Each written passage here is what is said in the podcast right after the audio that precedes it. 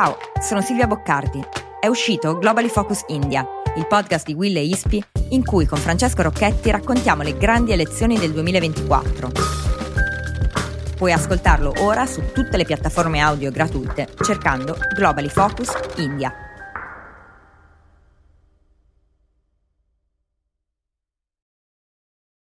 «0039» è realizzato con il supporto di Mission Window. Mission Window è un change lab per riformulare le conversazioni globali, connettere le persone e sostenere l'innovazione.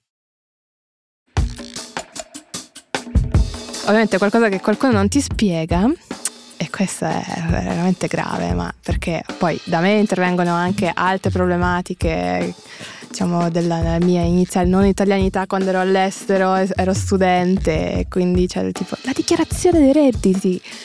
Raga, la cosa meno sexy del mondo, lo so, però è come le pensioni, no? Cioè, ci devi pensare adesso per poi non avere problemi in futuro. E poi mi gasava anche tantissimo l'idea di poter costruire qualcosa di nuovo con i ragazzi, insomma, che hanno altrettante competenze quanto me, cioè imparare dagli altri, da quelli che sono rimasti, perché non è scontato pensare, sai, io sono più bravo perché sono stato all'estero. Il contrario, è proprio, se vogliamo utilizzare la resilienza che forna. Quindi io ammiro comunque tantissime persone che sono riuscite a fare progetti incredibili.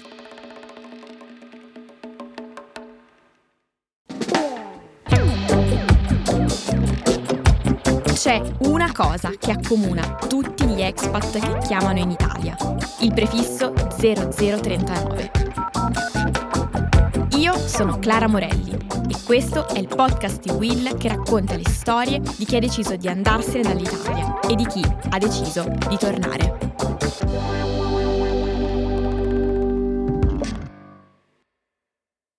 Gli italiani che vanno all'estero hanno delle destinazioni preferite.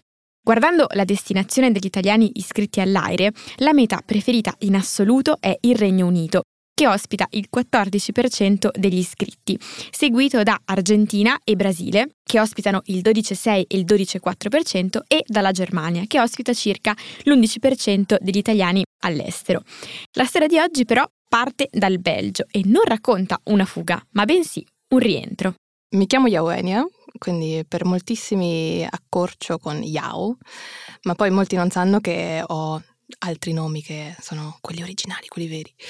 Quindi mi chiamo Genia in verità, che è un nome bielorusso, russo, e che poi è detto così, diciamo, in maniera informale, perché c'è anche una versione formale nel mio nome, Yevgenia, che poi traslato dal bielorusso all'italiano è diventato Yevgenia, che è il nome che tu vedi scritto, insomma, nella mia firma. Se cambi il carattere viene traslitterato in altra lingua, così che sia più facile anche riconoscere, insomma, l'origine del nome. E in italiano è Eugenia. La storia di Eugenia è ricca di colpi di scena, a partire dal suo lavoro. Lavoro in Will, faccio parte del reparto branded, quindi mi occupo delle nostre bellissime partnership con i nostri sponsor, con cui facciamo tantissimi contenuti. È un lavoro che inizialmente avevo anche un po' paura di fare, sai, perché sono tutti contenuti che ovviamente io seguivo da bravissima follower sin dall'inizio, dalle origini di Will, e quindi ovviamente quando c'è stata questa possibilità di lavorare e di vedere come effettivamente funziona tutto behind the scenes è stato incredibile. Oggi Yevgenia vive in Italia e lavora in Will, ma da dove è partita? Adesso il 1 marzo saranno 12 mesi che mi sono reinserita nel contesto italiano dopo che sono stata 5 anni all'estero. Ho vissuto a Bruxelles, in Belgio, e lì mi occupavo sempre del reparto commerciale all'interno di un media che si chiama Euractiv, che si occupa di politiche europee. Ma perché proprio Bruxelles? Diciamo che non è stato l'amore a prima vista. La prima volta che arrivai in Belgio è stato nel settembre del 2018. Mi sono trasferita lì dopo, diciamo, un concorso interno che si fa di solito per Erasmus Placement, quindi per fare un'esperienza di tirocinio che inizialmente doveva durare solamente 3 mesi, quindi sono arrivata lì a settembre e dovevo andare via a gennaio. non essendo italiana fino al 2020, non avevo questa ambizione, magari la carriera diplomatica, ma comunque mi interessavano le relazioni internazionali. Non potendo fare il concorso, guardavo molto a quello che è sotto il soglia del 5% nelle istituzioni europee di ragazzi che vengono magari da altre nazioni. Io avevo la nazionalità bielorussa e quindi coccolavo questo dream mentre continuavo a lavorare in questo ufficio che è la Camera di Commercio belga italiana. Catapultarmi mentre studiavo e lavorare mi ha tirato un po' dentro, nel senso che la città la conosci grazie ai tuoi colleghi, altri expat, quindi loro ti fanno vedere le cose che altri expat amano, e molti ragazzi che mi stanno ascoltando, che sono magari adesso a Bruxelles o sono rientrati, capiranno. La community di expat a Bruxelles è vastissima e Yevgenia ci trova un posto in cui sentirsi a casa. Ma facciamo un altro passo indietro. Io sono partita insieme ai miei genitori che decisero di intraprendere questo viaggio che era dettato un po' dagli interessi professionali da parte loro, e sono arrivata in Italia tantissimo tempo fa, quindi ho iniziato a studiare nelle scuole elementari, poi ho fatto tutto il percorso classico degli studi qui in Italia. Quindi fino a che tu non compi 18 anni, teoricamente rimani della tua cittadinanza nel momento in cui arrivi in Italia. Poi, grazie allo Ius Soli, potresti chiedere, fare questa domanda che impone tantissimo lavoro amministrativo, e raccolta di molti documenti, e poi ovviamente anche uno dei prerequisiti è aver abitato sul territorio italiano per un periodo lungo X, e quindi ho fatto questa application e che i tempi sono abbastanza lunghi per ricevere la risposta, quindi passano dai 2 ai 4 anni e non è detto che l'esito sia positivo, quindi nell'attesa io avevo studiato / lavorato e mi sono mossa un po' all'estero con quello che mi potevo fare. Nel frattempo continuavo a tornare a Bologna perché il master, la magistrale l'avevo fatta a Bologna, e lì, nella stessa città, ho conosciuto altre mie amiche con cui viaggiamo sempre, quindi siamo sempre una compagnia di, è una barzelletta, no? Una bielorussa, una taiwanese, una boliviana e un'austriaca. E ogni volta ci chiedono dove vi siete conosciute, noi diciamo in Italia, a Bologna. La vita e il lavoro a Bruxelles e il master a Bologna. Yevgenia si dà da fare parecchio e nel frattempo incontra una persona che le piace, anche lui italiano. Qua entra anche un po' la questione un po' personale, no? Perché nel frattempo ovviamente conosco anche una persona che mi piace, e quindi qui entriamo in quello che è un po' anche il destino di quando tu sei aperto anche a scoprire un nuovo paese e di innamorarti in totale, no?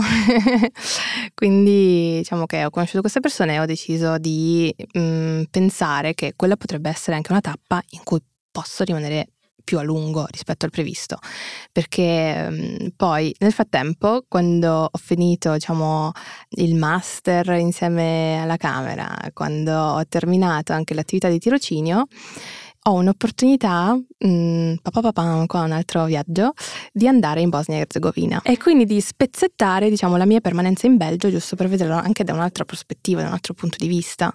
Lì sono stata 3 mesi, shock culturale assurdo, ma in positivo, nel senso che la Bosnia-Herzegovina è un paese particolarissimo. Io ero a Mostar, non ero a Sarajevo, quindi una città più piccola, quella che è stata anche attraversata in lungo e largo della guerra, quindi lì ho scritto la mia tesi magistrale, però non avendo a soggetto il paese, ma comunque che è stato un momento anche di riflessione per me rispetto a quello che volevo fare dopo, se volevo tornare in Belgio.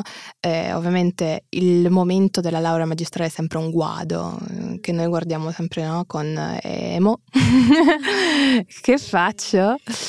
E quindi mi sono data da fare, tornando da Bosnia-Herzegovina, era ottobre, il mese della mia laurea, faccio la submission della mia tesi, è il vuoto. A chi non è capitato di vivere un momento di confusione e quasi smarrimento sul cosa voler fare del proprio futuro, soprattutto quello professionale?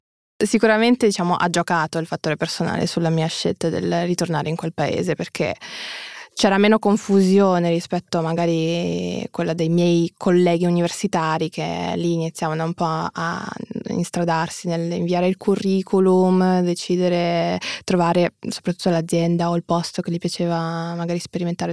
Come va la ricerca di un lavoro all'estero? Allora, la ricerca del lavoro quando sei già all'estero, quindi Belgio poi è un paese, a parte essere piccolo, anche un po' complicato perché diciamo che ha 2 lingue, se non 3, nazionali, quindi il francese, il fiammingo e anche il tedesco. Bruxelles è diviso in 19 comuni e insomma si spartiscono un po' a metà queste lingue.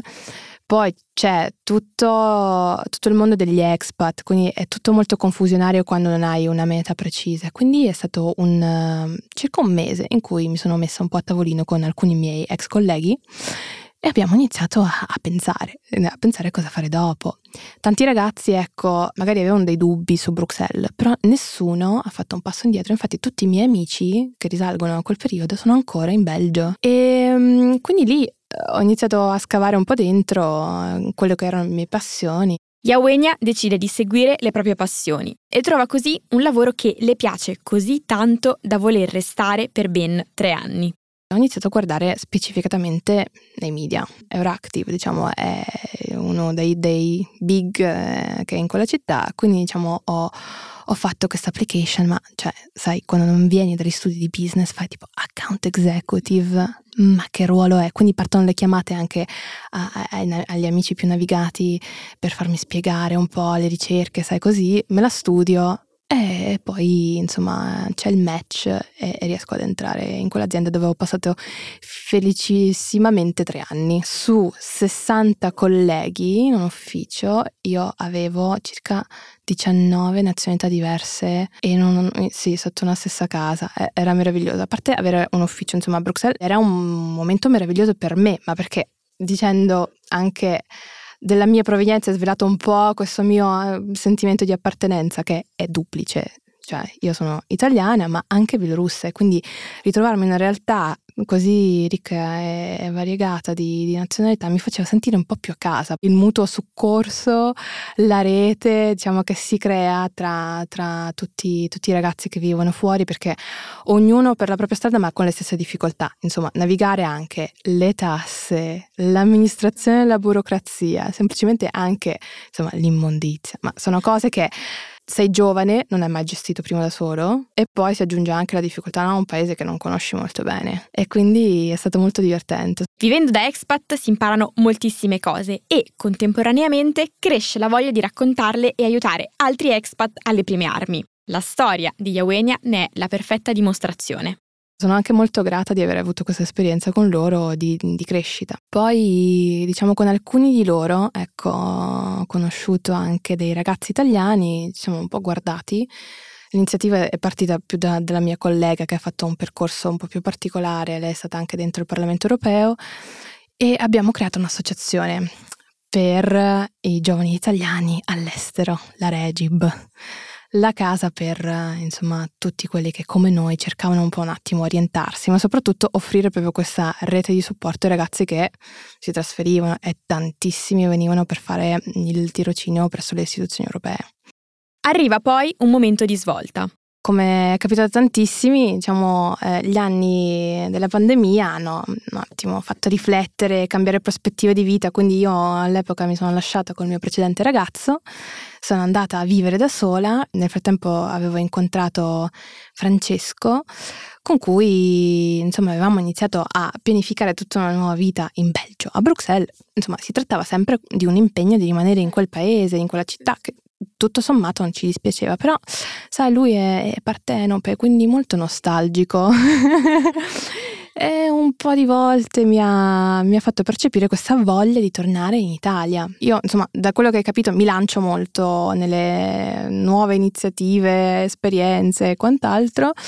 Beh, mi sono detta, se lui sta già un po' con un occhio guardando verso lo stivale, perché non lo faccio anch'io?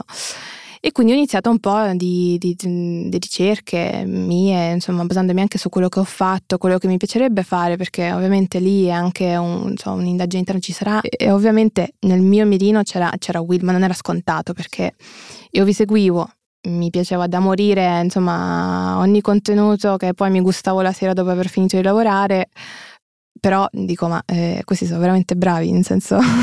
A quanto pare, come Will, abbiamo superato questo test, ma l'esito non era per nulla scontato. Però ho detto, Francesco, ma a me ancora non so se interessa rientrare in Italia, perché magari non è proprio il momento giusto, perché eravamo ancora in pandemia quando era tutto chiuso. Dico, ma non so, magari proviamo un po' a scappare da questo continente europeo per poi rientrare in Italia magari in maniera un po' più pensata, ecco, e ragionata anche su quello che sono i nostri obiettivi.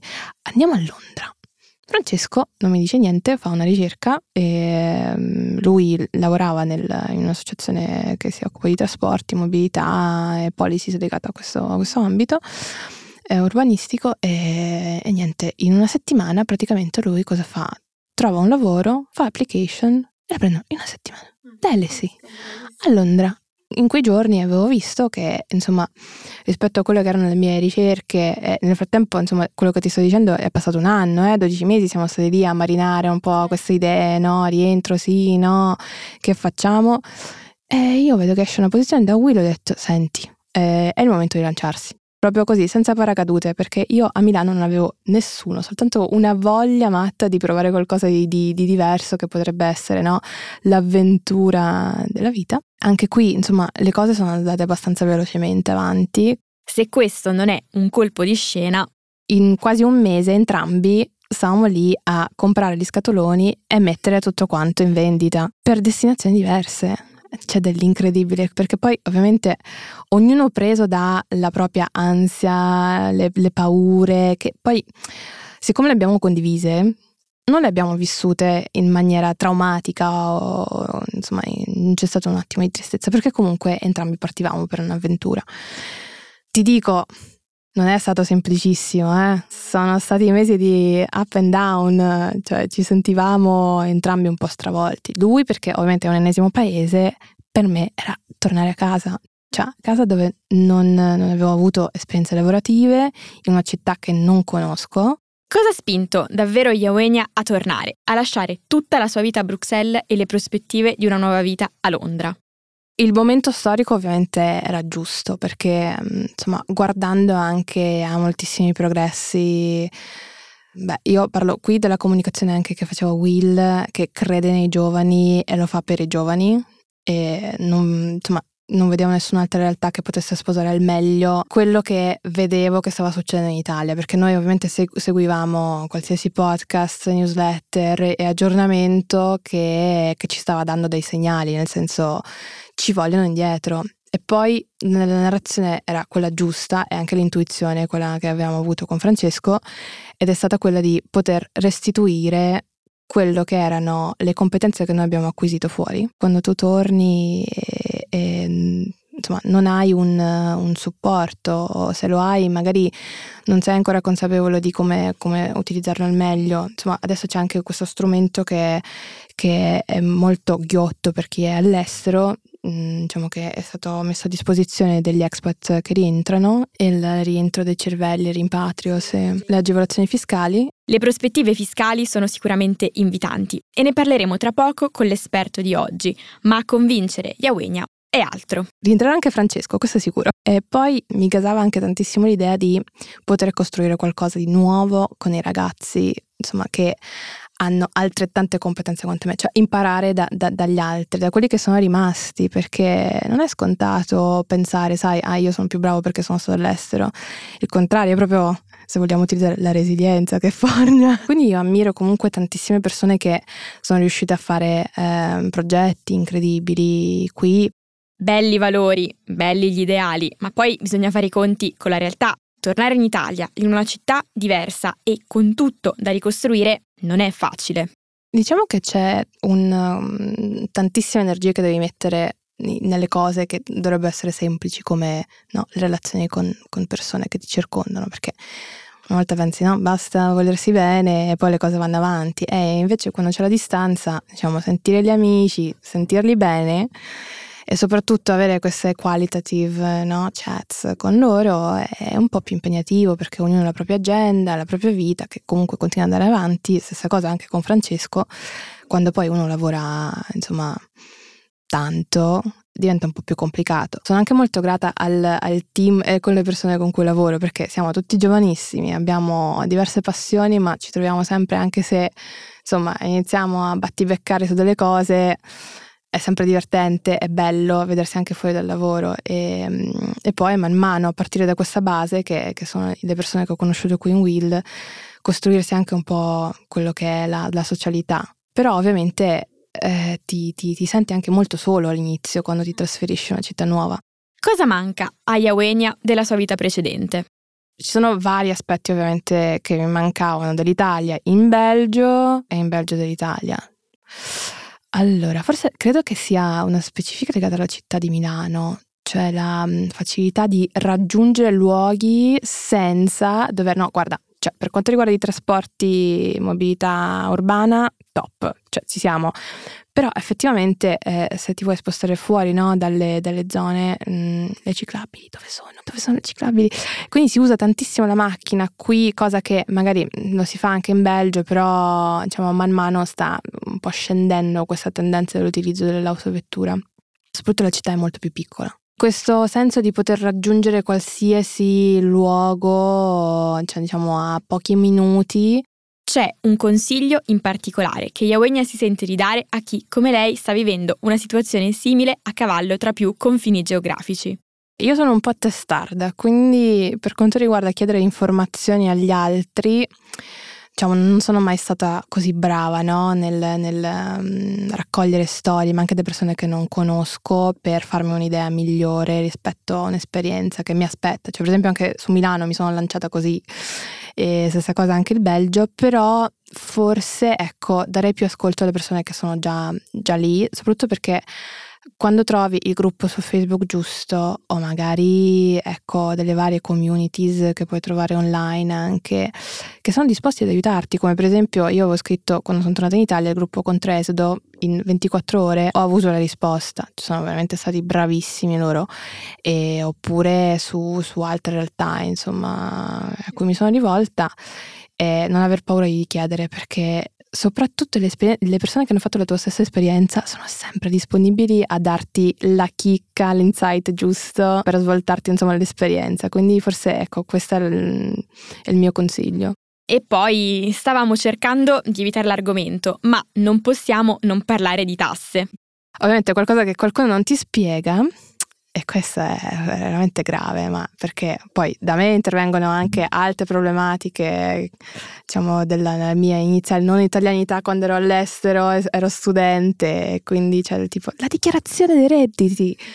Raga, la cosa meno sexy del mondo, lo so, però è come le pensioni, no? Cioè ci devi pensare adesso per poi non avere problemi in futuro. Andate a informarvi, perché quando voi vivete all'estero ma non siete iscritti all'AIRE e quindi siete fiscalmente residenti ancora in Italia, attenzione, dovete fare la doppia dichiarazione dei redditi. Questa è una cosa che non ti spiegano quando vai fuori, soprattutto diciamo che grazie all'associazione che abbiamo fondato della REGIB, che noi ci siamo passati un po' a tutte queste informazioni. In più anche, cioè, come si fa all'estero, chi potrebbe fartela, è una giungla. Un'altra cosa sono i patronati all'estero. Quindi il patronato anche offre questo servizio all'estero in lingua italiana, cosa non scontata, anche qui importantissima, perché quando devi capire tutte quante le piccole magagne che si possono sussistere nel momento in cui tu rientri con, no, la tua dichiarazione, varie documentazioni, cioè, è importantissimo. È importantissimo, quindi loro anche sono molto bravi a consigliarci quello che dobbiamo fare. In questa puntata di 0039 abbiamo deciso di richiamare Massimiliano Allievi, commercialista, revisore legale e abile divulgatore online su Instagram e TikTok, su cui potete trovarlo con il nome di Commercialista Allievi. Ciao Massimiliano, bentornato. Ciao Clara e buongiorno a tutti, e grazie come al solito per i complimenti. Abbiamo parlato a lungo di italiani che decidono di andare all'estero, però in questa puntata ci vogliamo concentrare sul rientro in Italia. Esistono da un po' di anni dei benefici fiscali per chi decide di tornare in Italia e quindi ne parliamo con Massimiliano. Massimiliano, ti chiedo, quali sono? Chi ne ha diritto? Allora sì, Clara, ci sono veramente, secondo me, dei bei benefici, una bella agevolazione per chi dall'estero decide di tornare in Italia. All'inizio queste agevolazioni, che sono presenti ormai da alcuni anni, erano limitate solo ad alcune categorie di lavoratori. Infatti l'agevolazione era chiamata il rientro dei cervelli, quindi era dedicato a docenti, ricercatori, laureati, persone con il dottorato. Adesso in realtà la platea di persone che possono usufruire dell'agevolazione fiscale di rientro in Italia si è di molto ampliata e i requisiti da rispettare per poter ottenere questa agevolazione, che adesso vedremo, sono fondamentalmente tre, quindi molto semplici ma molto importanti da dover rispettare. Il primo è quello di non essere risultato residente in Italia per i 2 periodi di imposta precedenti al rientro in Italia. Che cosa vuol dire? Che nel momento in cui noi rientriamo in Italia dobbiamo aver almeno fatto i 2 anni fiscali precedenti all'estero. Questo è il primo requisito da dover rispettare. Il secondo requisito da rispettare è più che altro un impegno, ma attenzione, un impegno importante, perché ci farebbe se no decadere questa agevolazione e saremmo anche soggetti a sanzioni. L'impegno di rimanere residenti in Italia per almeno 2 periodi di imposta. Quindi il legislatore ci dice: ok, ti do questa agevolazione, che vedremo è importantissima in termini proprio monetari, ma ti devi impegnare a rimanere in Italia residente per almeno 2 anni. Il terzo requisito è quello di svolgere la propria attività lavorativa da lì in avanti, quindi dal momento del rientro in Italia, prevalentemente nel territorio italiano. Quindi il concetto è: premio chi torna in Italia, si impegna a rimanere per un lungo periodo e lo fa lavorando in Italia, sul territorio italiano. Se vengono rispettati questi 3 requisiti, si ha diritto a un'importante agevolazione, nel senso che si ha la possibilità di avere il proprio reddito sia da partita IVA sia da dipendente, quindi entrambe le scelte vengono agevolate, detassato, quindi si vanno a pagare fondamentalmente le tasse, le imposte tecnicamente, solo sul 30% di quello che è il nostro reddito prodotto. Quindi avremmo un 70% del reddito che fondamentalmente arriverebbe netto e un 30% che invece verrà tassato con l'aliquota IRPEF classica che hanno dipendenti e partite IVA. Tutto questo per 5 anni, quindi per un periodo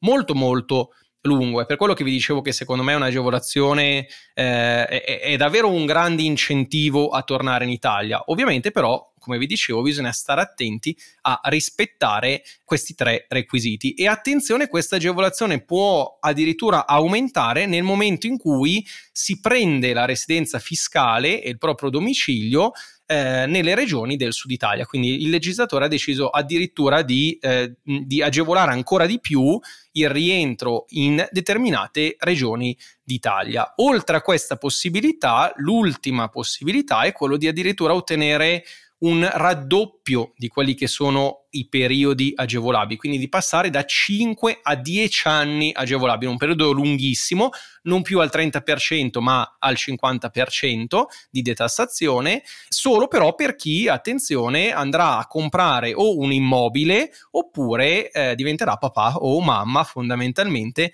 nel periodo in cui, nei primi 5 anni di ritorno in Italia. Quindi per chi o compra un immobile o ha un figlio si ha la possibilità di ottenere addirittura un raddoppio dell'agevolazione, quindi arrivare a 10 anni. Chiarissimo, sono senza dubbio delle agevolazioni molto molto vantaggiose. Per riceverle bisogna, ok, chiaramente soddisfare i requisiti di cui ci hai parlato, ma bisogna richiederle in qualche modo? Sono automatiche? Di mezzo c'è l'AIRE come al solito in questi temi? Allora sì, bisogna attivarsi per poterle richiedere. Questo dipende se al rientro in Italia uno decide di percorrere la carriera da dipendente oppure quella da imprenditore aprendo una partita IVA individuale. Nel momento in cui si ritorna in Italia da dipendenti si dovrà mandare una comunicazione al proprio datore di lavoro e al consulente del lavoro del proprio datore di lavoro, in cui si autodichiara, un'autodichiarazione di avere i requisiti per poter ottenere quello che è il regime agevolato degli impatriati, ora si chiama così. E una volta che noi abbiamo fatto questa autodichiarazione, già nel cedolino il datore di lavoro e il consulente del lavoro ci applicheranno la tassazione agevolata, quindi la detassazione al 30% o al 50% dopo. Nel caso in cui invece apriamo una partita IVA, è un qualcosa da fare con il proprio commercialista, quindi sicuramente sarà da indicare nella dichiarazione dei redditi, ma possiamo già nella fase iniziale, quindi quando iniziamo a emettere le prime fatture, se siamo ad esempio un professionista, autodichiarare anche qui con il nostro cliente che siamo in possesso di questi requisiti per poter ottenere la detassazione, e ci verranno fatte le trattenute, quella che si chiama la ritenuta d'acconto dei professionisti, già in forma detassata, quindi non piena al 20% fondamentalmente. Quindi in entrambi i casi è un'autodichiarazione che poi ovviamente potrà essere controllata dall'Agenzia delle Entrate, e poi sarà da inserire in entrambi i casi nella dichiarazione dei redditi questa agevolazione. E per tornare al discorso dell'AIRE, allora secondo me, io quello che posso consigliarvi è, quando andate all'estero, è stato oggetto anche dell'altra puntata, iscrivetevi immediatamente all'AIRE, perché è uno dei tasselli che vi serve per poter dimostrare di aver avuto la residenza fiscale non in Italia ma all'estero. Però la normativa ha chiarito, il legislatore ha chiarito, che nel momento in cui si rientra in Italia da impatriati e non si è stati iscritti all'AIRE, si può comunque dimostrare di aver passato, nel caso in cui siamo andati in un paese in cui ci sia accordo con l'Italia, di aver passato in quel paese i 2 periodi di imposta precedenti, di essere stati residenti fiscalmente in quel paese. Dovremo ovviamente però dimostrare con la documentazione che siamo stati là, abbiamo lavorato là, che là c'è stato il centro dei nostri interessi familiari, quindi bisogna dimostrare tutto questo. Quindi di fatto, se ci siamo dimenticati per un periodo di tempo di iscriverci all'AIRE, è comunque possibile beneficiare di queste agevolazioni fiscali legate al rientro, però diventa un po' più difficile perché bisogna dimostrare di essere stati all'estero nel periodo precedente. È un po' questo il punto, giusto? Esatto, cioè è più una prova documentale. Lo sarebbe anche con l'iscrizione all'AIRE, perché come abbiamo visto nell'altra puntata, l'iscrizione all'AIRE è solo uno dei tasselli che permettono di dimostrare che si è residenti fiscali non più in Italia ma all'estero. Però è chiaro che senza l'iscrizione all'AIRE c'è un po' più di documentazione da produrre, mettiamola così. Quindi il mio consiglio è, al di là degli aspetti fiscali, nel momento in cui andate all'estero iscrivetevi subito all'AIRE. Però se anche vi siete dimenticati, non ci avete pensato, avreste comunque diritto a quello che sono le agevolazioni degli impatriati. Non era così all'inizio, quando era stata prevista questa agevolazione. Ora è stato chiarito dall'Agenzia delle Entrate e dalla normativa che anche senza l'iscrizione all'AIRE, quindi è solo uno dei tasselli per poter dimostrare di rispettare il primo requisito, quindi di aver passato i 2 periodi di imposta precedenti all'estero. Grazie Massimiliano per questi consigli chiarificatori. Lo ricordiamo, Massimiliano è attivo sui social come Il Commercialista Allievi, su cui porta avanti un ottimo lavoro di divulgazione su tutti questi temi, nel caso foste interessati. E io vi ricordo che se avete delle storie di vostre avventure all'estero o in rientro in Italia che ci volete raccontare, potete scriverci a 0039@willmedia.it e noi ci risentiamo la prossima settimana. A presto, grazie Massimiliano. Ciao, alla prossima, ciao.